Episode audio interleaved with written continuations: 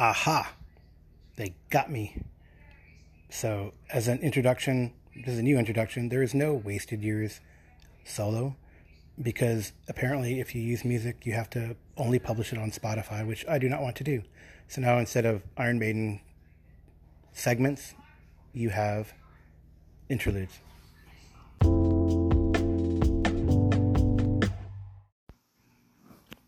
I don't even know if that worked, but here goes. I might as well try it. I've been contributing and listening to a lot of y'all's podcast, haha, Texas, y'all. And uh, I might as well jump into the breach and start mine. I don't even know. I tried to use Spotify. I guess you can use Spotify to put music. And one of my favorite bands is Iron Maiden. And I tried to put on the solo for Wasted Years. Uh, we'll see if that works. But the title of today, and I guess in general, I don't even know if I'll have a trailer for this episode because it's the first time I'm doing it. But um, basically, this is going to be the GMologist Presents Leave No Stone Unturned, where I talk about gaming and other pop culture. And uh, maybe I'll have a few interviews. So here goes today's episode. I guess I'm just going to record this in one shot and see what it sounds like. I don't know how to do segments yet. Hey, it's more than a minute. Usually, when I record you know you get cut off. So today's title is going to be Sunday Triple Play, and this happened. I run a lot of games, man.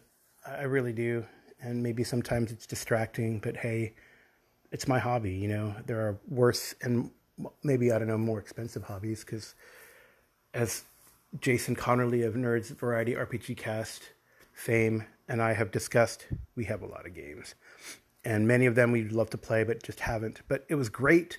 Uh, last Sunday, I was able to play or run in three games. It was like a mini marathon. And uh, I'll talk about those games. You might have heard about them on other podcasts or might have seen them if you follow certain YouTubers or other podcasters. Um, but maybe not. So the first one played early in the morning, 8 o'clock uh, Central Daylight Savings Time, which is minus 5 GMT, and 10 o'clock Uruguay, Montevideo time. Um, that's because one of our players is from Montevideo, Uruguay.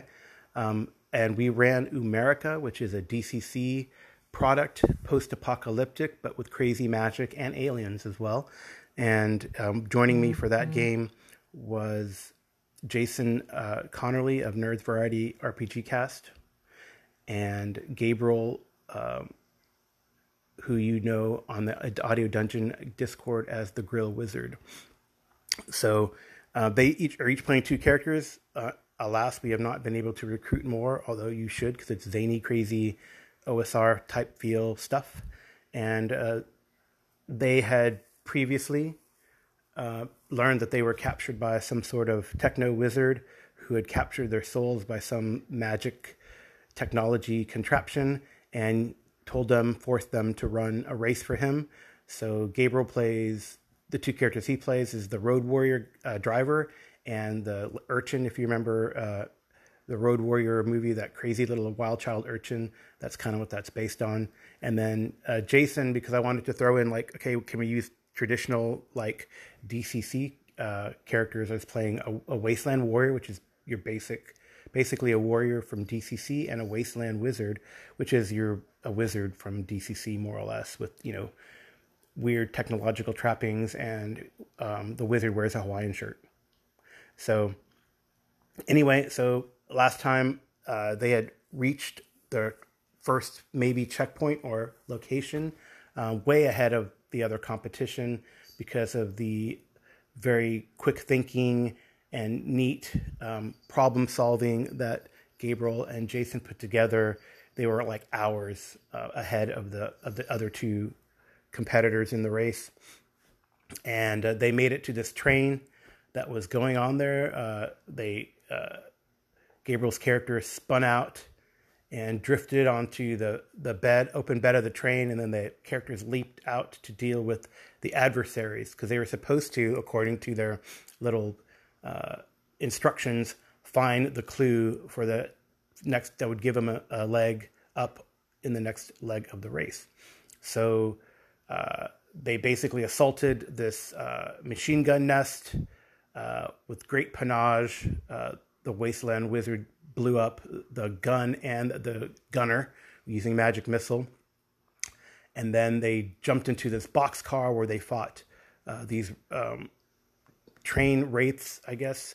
Uh, and yeah, they were actually wraiths that uh, that were pretty nasty, but they found a way to use an AOE an AOE of holy water, which devastated uh, them. Even though one of the characters uh, died, but uh, they also had learned, and they never they had not tested it up to this point that if they died, well, they just came back. They were just a little bit um, mentally traumatized, I guess. So uh, Jason's wizard died, but he after the battle he kind of popped up after tasting some of that holy water, which was actually beer, uh, which I think is great, and you know, way that the authors add in some, you know, some fun references uh, and are a little uh, off the cuff in their sense of humor um, in the in the game and in, in the actual product. Um, it is. I might be giving some spoilers, but it is called uh, Road of Death. It's from the Umerica Road Atlas, just FYI. So uh, I don't know how to do show notes, but if I figure it out, then I'll put like a link or whatever and, and give credit to the authors. Um, anyway, so after they defeated those wraiths, they went to the next car, and there are the these guards there that open fire um, right away on the on the wasteland warrior, and uh, this character uh, took it and uh, survived, deflected a bullet with the shield, and and then they dumped. So they had, uh, you probably may have heard on Jason's podcast, they had the wizard, their wizard sponsor had given them this duffel bag of holding and they could choose uh, two things out of it.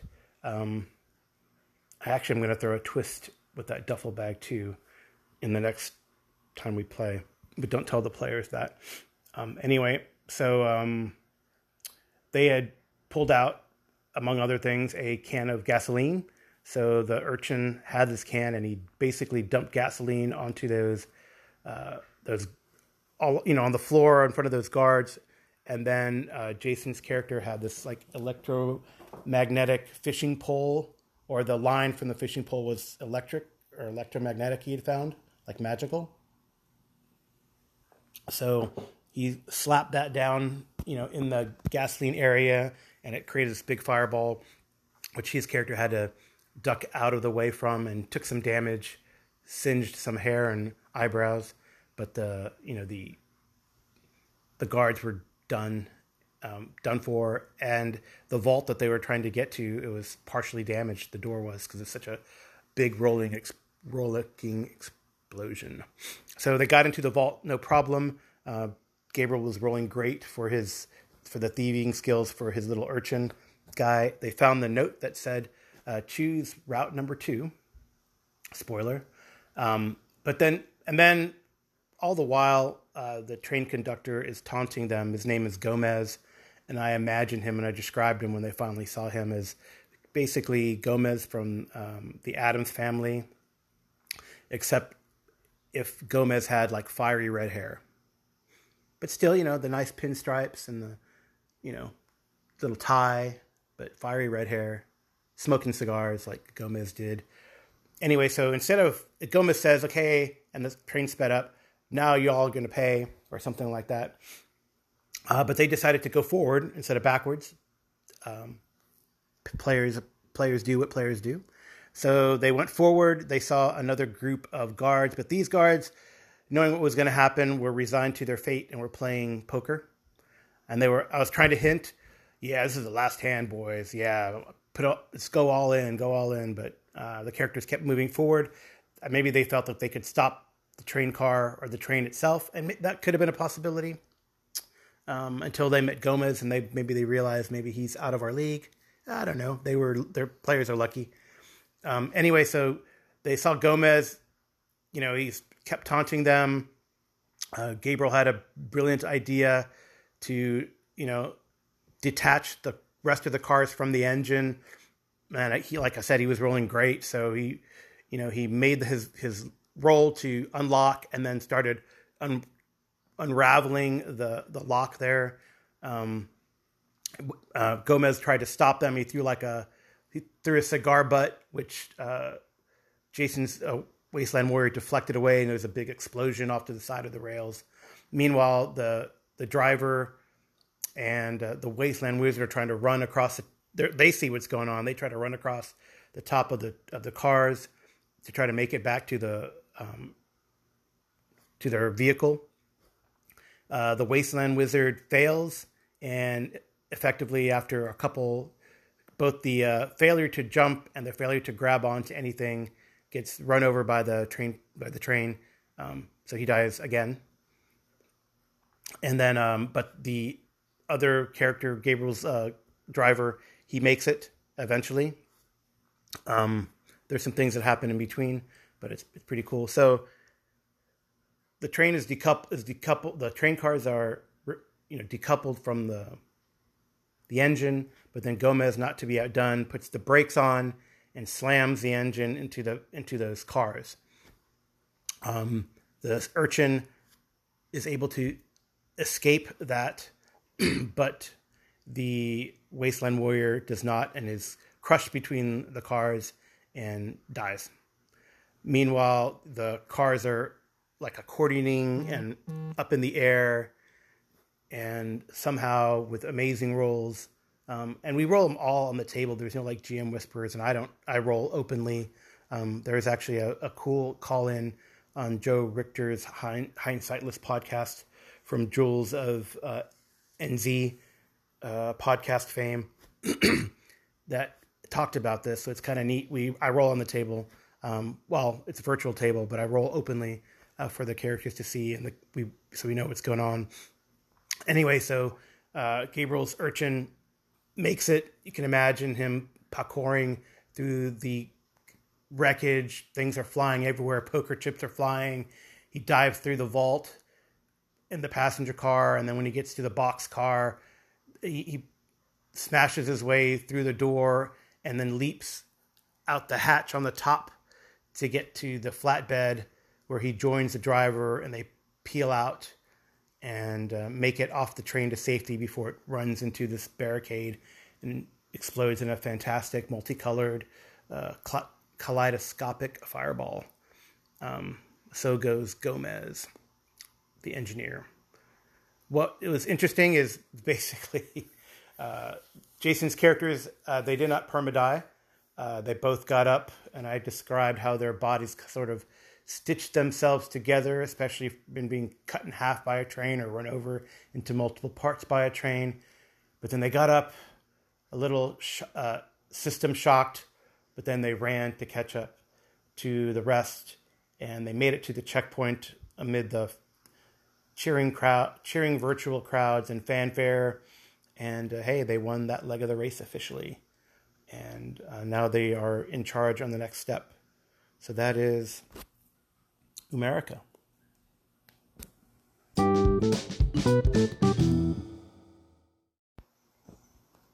All right, game two recap. Um, I played in this game, and it was um, run by Kevin Madison of Dungeon Musings, uh, YouTube, and podcast fame.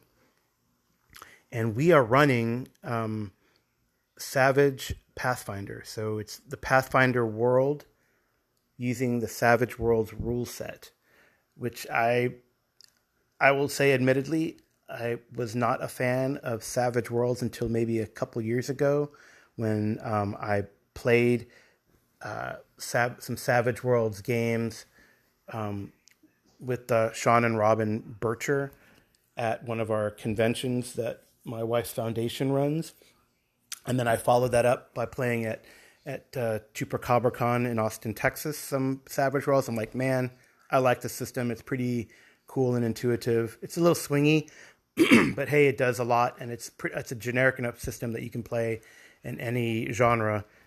And what Kevin Madison is doing, he has this marathon coming up, and I will, I definitely want to put this on the show notes because his marathon is linked to a charity that he supports and has supported for a long time. SOS Children's Charities. So um, anyway, so look for that, and I'll put a link there for the show notes.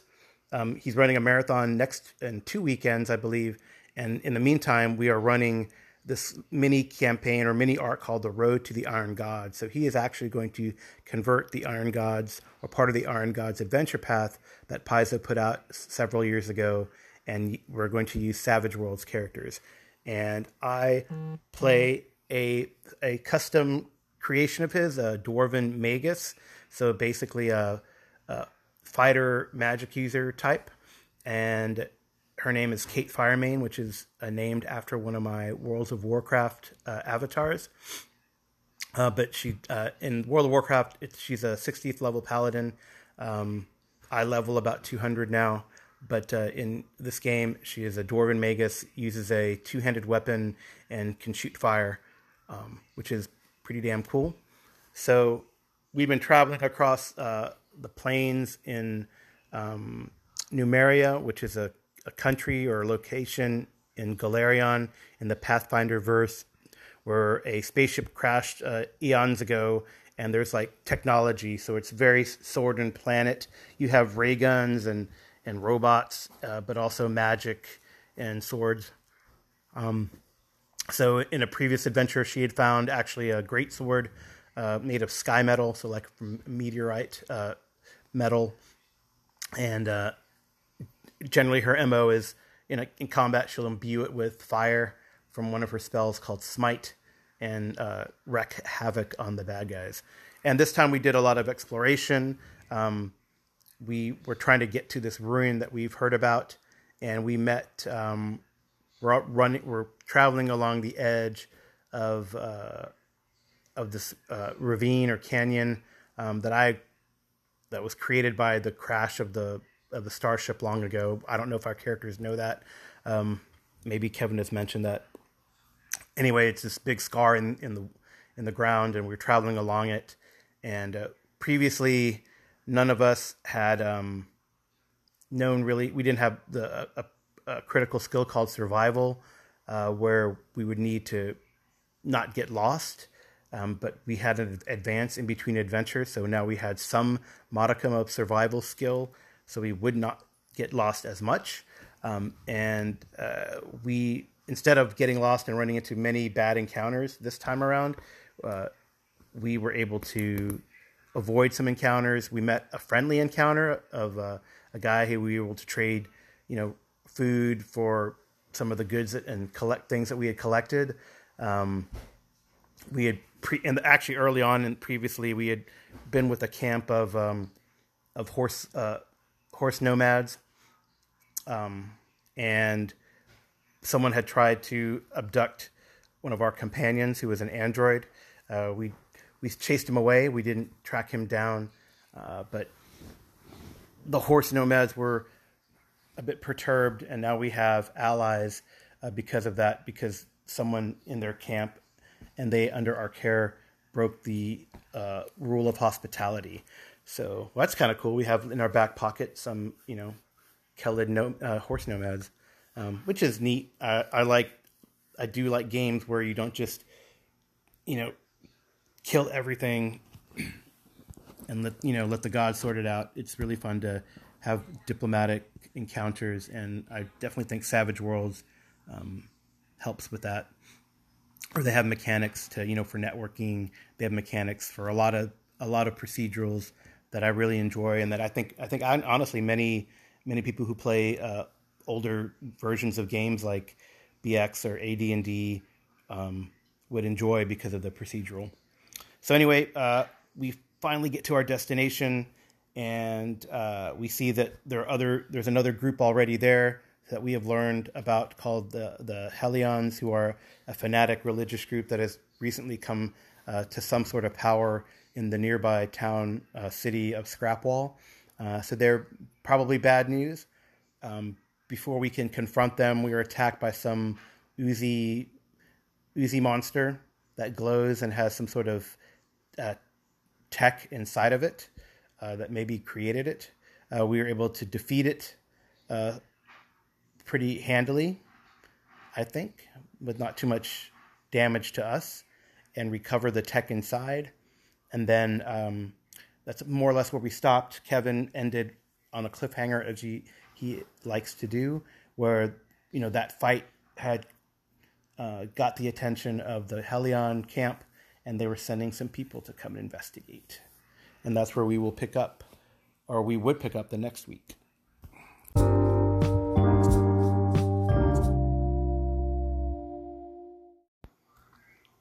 Okay, game number three on the Sunday triple play of game recaps and commentary, as you have noticed. So, game number three was a Deadlands game that we had proposed. Well, I guess a little background step step back. So we we have these friends that we met some ten years ago um, at a, a local uh, drinking establishment called the Flying Saucer, and you know back then pre-pandemic you know the they have like basically beer hall seating and sometimes it gets crowded. And you know, my wife and i got there and got a seat and then this couple says hey can we sit with you? And seriously like like best decision of social socializing that we ever did because we've been friends with with the these people um i'll just name them because they won't listen to this podcast maybe Melissa and David Zamkowski, and uh, they've been like best friends since you know since then. But know they know I game. Um, he used to game way back. He had D and D products and and you know some other TSR stuff back in back early on when he was in high school. Um, but he hadn't gamed in a long time, and he knew that I did it, and I always talked about it because he loved hearing the recaps. Um, but eventually, uh, we convinced him to game with us, and the game that they thought was interesting was Deadlands. They liked the the Wild West things, so we played um, about a month ago before this Sunday, and and uh, David is playing a um, a territorial ranger. His wife Melissa is playing a uh, a hex slinger, so a huckster who, in the tradition of um, Doc Holliday has learned how to inscribe runes onto her uh, pistol and rifle. So shoots magic out of guns. Be like a gun mage, maybe in a, another game you might know of, like Iron Kingdoms, um, or yeah, Iron Kingdoms. I think has gun mages, right? So and then my wife is playing with us, which is great. So I can have some game time with my wife, and she is playing a uh, an agent um, named Sam who is you know basically a woman but publicly dresses dresses as a man for the most part. But uh, that led into some cool things that happened this time around. So um, anyway, so the last adventure was just like a one and done um, that we did, and they wanted to continue. So this time, you know, we are going to run, and there might be some spoilers. I'll try to uh, limit them, but we are running from the uh, the new Deadlands box set that Pinnacle has put out. Um, there's a bonus adventure called Showdown and Sundown. So we, um, I decided to run that.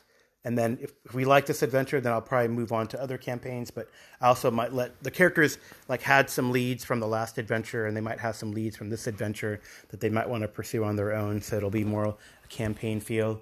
Um, so anyway, this time, so it started up with a bang.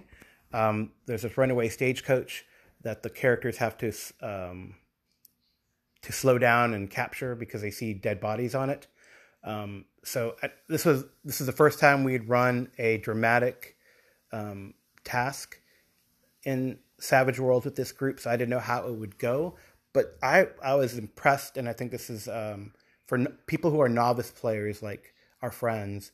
Um, they feel and they, and they've communicated that Savage World is pretty intuitive and they really get into it. And it definitely helps that since my wife is a veteran gamer and likes Savage Worlds, she really goes, uh, I would say, over the top with the role playing to really engage uh, the other the other couple.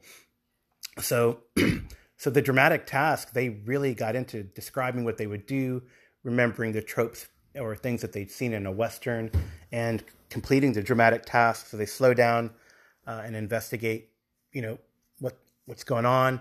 Uh, the territorial ranger sees a fellow ranger who is on his, you know, in his dying breath, gives him a, a, a mission um, or basically a letter and a name. Um, but then before they can parse that, uh, the the people who they they realize and figure out with some you know some some tracking roles or survive and survival roles, you know that they were being chased and what had happened. They know that the people who off them um, are coming.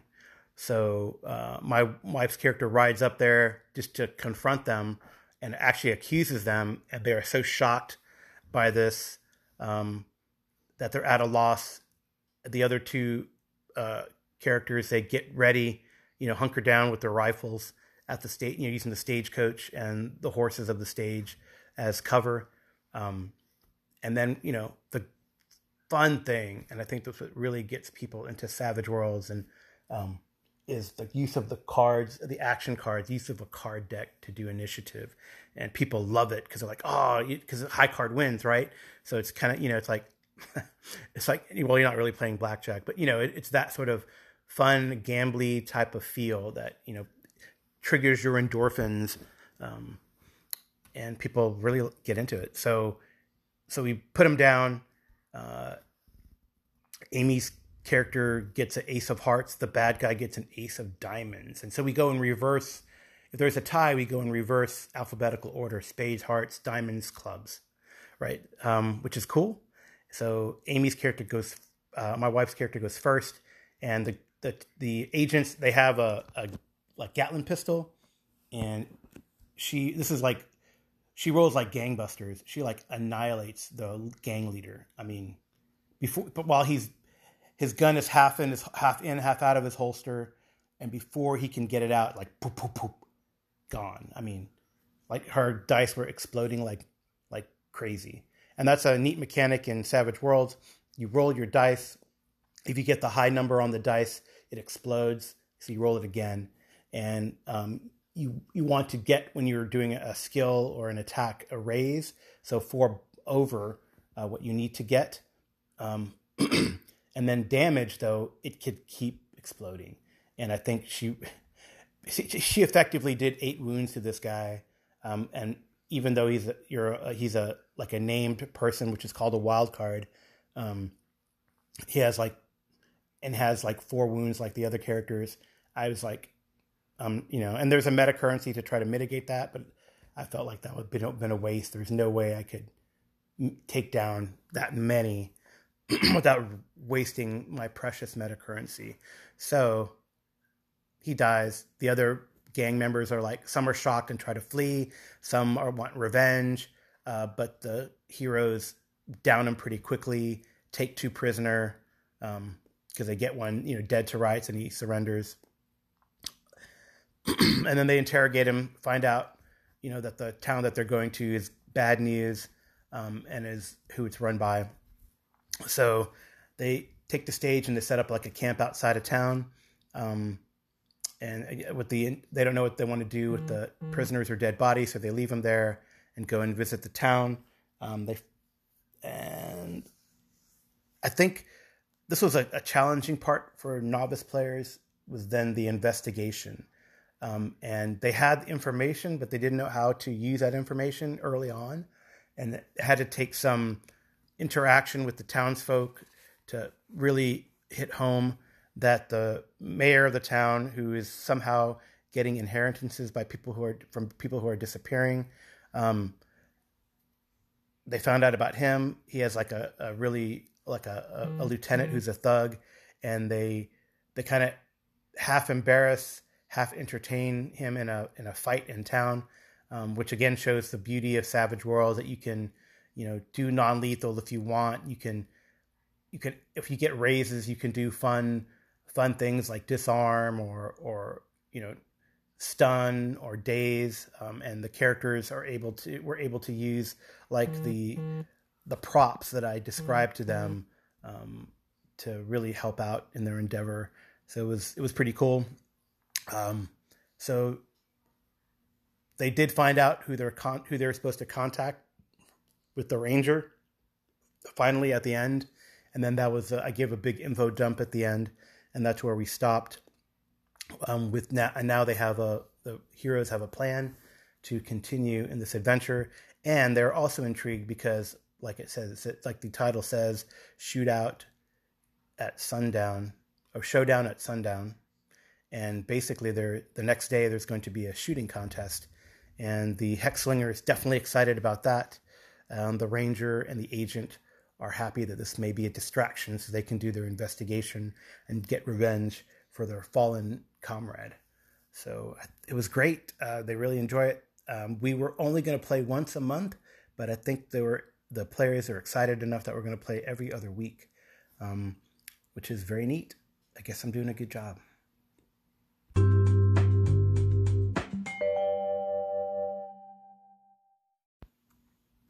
Okay, well that was my Sunday triple play, and I was going to do this I think last week, but I didn't have the I don't know I don't know what the word is, courage, I think, to start recording or put this together. And I don't, I'm just recording now. I don't even know how I'll put it together. I'll just, I'll figure it out. so, since there's been a week since I've done this, I'm going to recap briefly and talk about my gaming from this week. Uh, this will not be as long, I don't think. Well, we'll see how this goes. So, I didn't, I only ran one game this week. And with my home group, this is a group that I've been playing with in person at Dragon's Lair San Antonio. Um, and then in the pandemic, we've been doing virtual. We've been doing various games. Um, and uh, I think we finished uh, a Warhammer uh, fantasy campaign. And then we tried to pick different games to play, and they just hadn't really panned out. Um, actually, a couple of my friends got sick during this time, um, and they're fine now, you know. But um, but it's definitely disrupted our our gaming. Not that that's the most important thing, but it is. It was a way for us to hang out and connect and make sure we're all good during this pandemic. But we finally, I think, hit on a game that it seems like we everyone likes and enjoys, and that's Iron Kingdoms, uh, the 5e version that's just come out. And um, a lot of us who play are not just into um, in this home group are not just into uh, tabletop RPGs, but we also are into tabletop miniatures games and Iron Kingdoms. Um, it originally, I believe, back in 3.5, 3.0, started as a RPG, but then the company vetted that or or turned that into like a tabletop miniature miniatures called War Machine and then hordes, which is you know not there's two two major sort of factions. I guess it's like alliance and horde, but not quite. um, or it's basically, I would say, people from the city and people from the wilderness, or group factions from the wilderness. Although that's not cut in black and white, cut and dry either. Anyway, so Iron Kingdoms in this same world where War Machine and Hordes takes place. It's uh, diesel punk, steampunk, full metal fa- fantasy is what the uh, writers uh, that's their tagline. Um, so you have steam power, steam jacks, magic, guns, um, and they've converted it to 5e. They've had they did the 3.5, uh, 3.0 version, then they did their own sort of home version, which I thought was fantastic, um, at least as far as combat playing wise because it was more or less like the uh, the tabletop miniatures game. I mean, you could convert directly almost um, in their home system incarnation, but there really was it really was hard to do like in between. Honestly, in between gaming stuff, um, and they never really developed uh, that. Although I guess you, I, and so I had to adapt procedural from other games to do investigation or you know wilderness movement.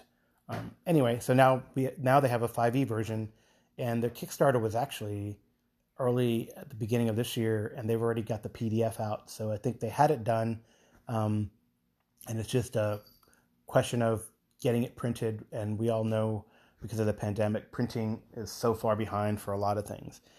So we are running the adventure that came with the Kickstarter called Legacy of the Witchfire and it is not like one of my players said, I'll play in Iron Kingdoms, but I'm not going to play Witchfire because I played it already like twice. Um, so this is 20 years later. Um, so he he will get all the Easter eggs. Uh, I don't know if the others will. So the characters, uh, they made their characters, and they decided what's another neat thing uh, in this game. Um, you can do essence or essence, which is linked to an attribute or background to give you bonuses. Um, I kind of want a high powered game, and I t- told him to use point buy. Um, so I let him add both essence and background because I, you know, you cap it. I mean, it's a you cap it 20 in 5e anyway, so it, ultimately it, it's not a big deal. And then I wanted to to, let, to promote um, the feats that you could get um, under the essences, which seemed kind of neat and a little different than your standard uh, 5e feats. So in this party, we have um, a pretty eclectic group. We and some took advantage of the new classes. Uh, so we have we do have a Cygnaran who's a, like a local human, the local human ethnicity and culture. Uh, Cygnaran uh, Warcaster, so he and he has a, a mm-hmm. steam mm-hmm. jack. Um, so he has like a robot companion, you know, pseudo robot companion. Uh, we have a an elven, one of the elven types. Uh, there, he is Iosan, and he picked a gunslinger, so kind of like a, a, in a way, a gun mage. Although I don't think he has magic support, like he can't cast spells through his gun, but he has tricks and things as as he advances to improve his fighting ability and it's somewhat magic, somewhat skill. Um, we have a someone made like a, a traditional rogue, uh, but his background is like a trader. Um, so he was a, a, trader, a smuggler during the wartime um, that had just happened in the nearby country, and he's going to eventually become a duelist. So he might be like a pistol and, and rapier type, which is kind of neat that you could do that. You know, kind of like a you could do 17th century musketeers, you know, type stuff, um, really. And I think that's the vibe, part of the vibe that this is getting. Although another friend of mine suggested Victorian, but I think it might be, well, there are trains, so maybe early Victorian, let's say, early Victorian. Um, so between, you know, 17th and 19th century, I guess technology, it varies.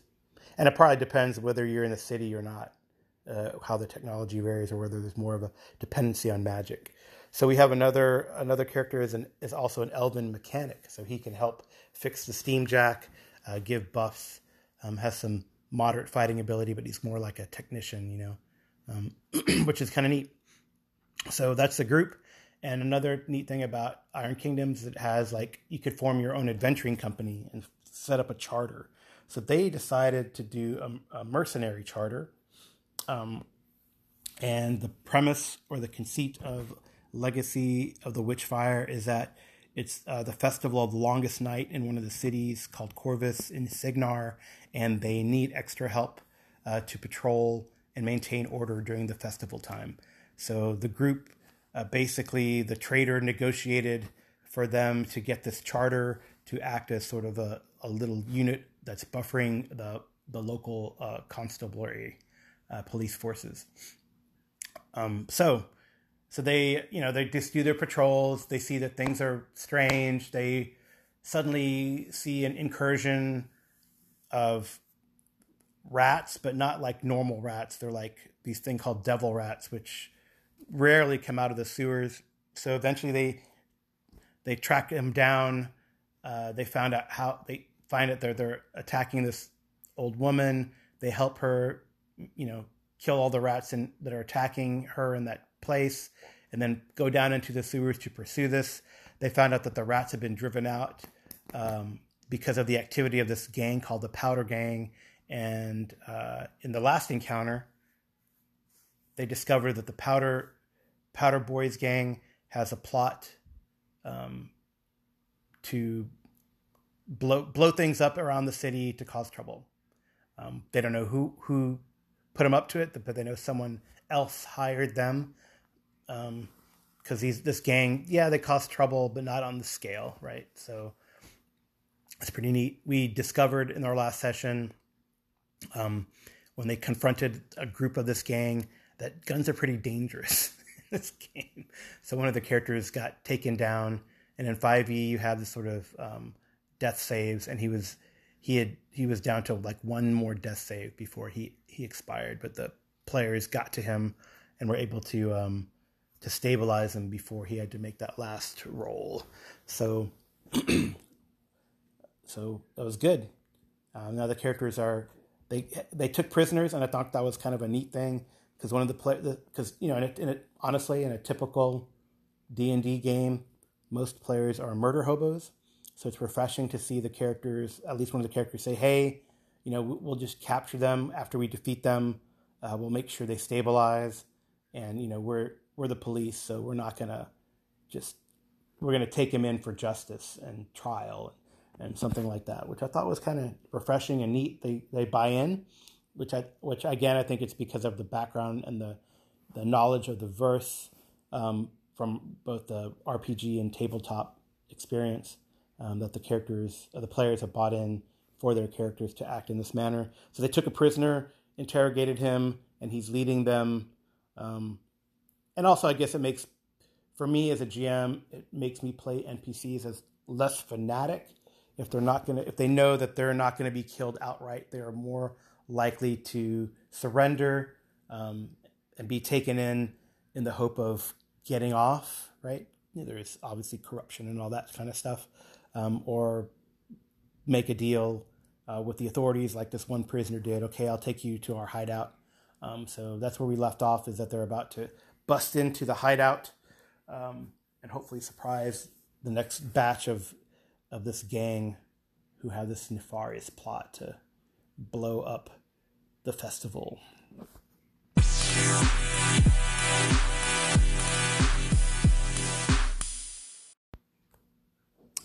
Think I'm going to stop there. I did play games this weekend, but maybe that'll be the next podcast.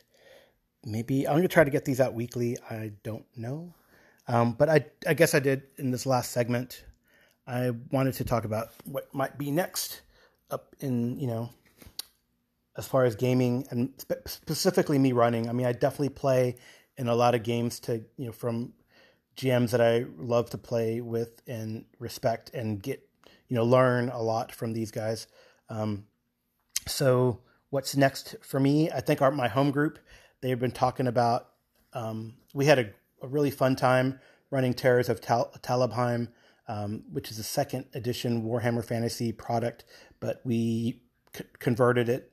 I mean, it's very easy to convert, honestly, and even on the fly to the Warhammer Fantasy Role Playing 4 that uh, Cubicle uh, 7 just came out with in the last few years.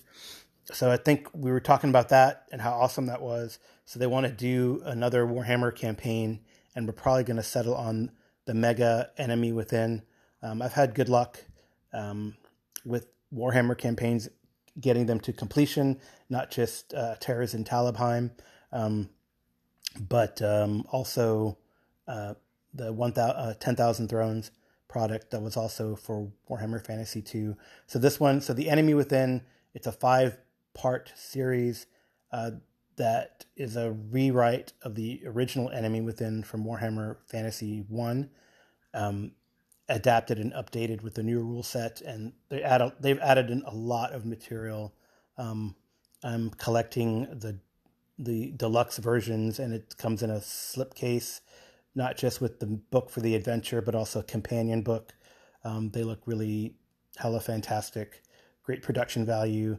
So the uh, enemy in the shadows is the first part of the enemy within, and it um, comprises enemy within and uh, shadows over a Bogenhafen um, from the original.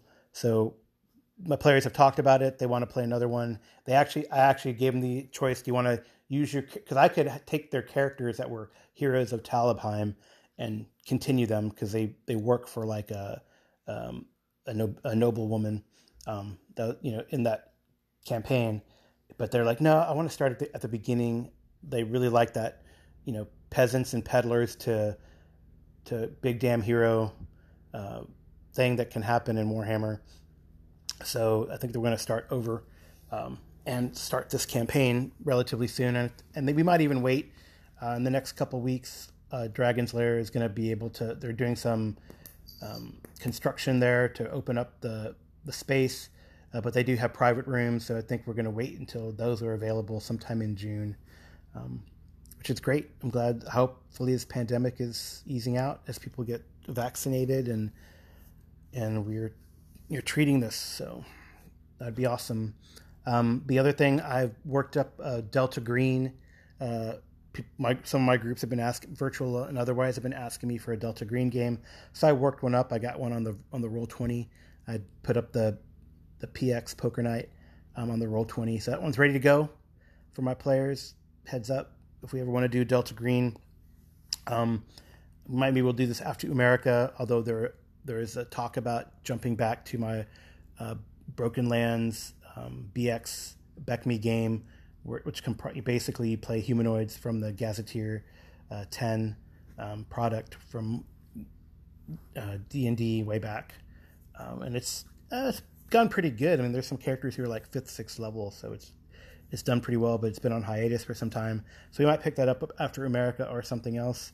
There's also a request um, from a Friday group that I just joined, which we weren't able to play this Friday. Alas, uh, people just couldn't make it. I had something going on too, um, but we were doing a Savage Savage Sewers, which is um, uh, basically we play mutant uh, anthropomorphics in the sewers of the Big Apple, uh, trying to track down uh, these bad guys that look like ninjas.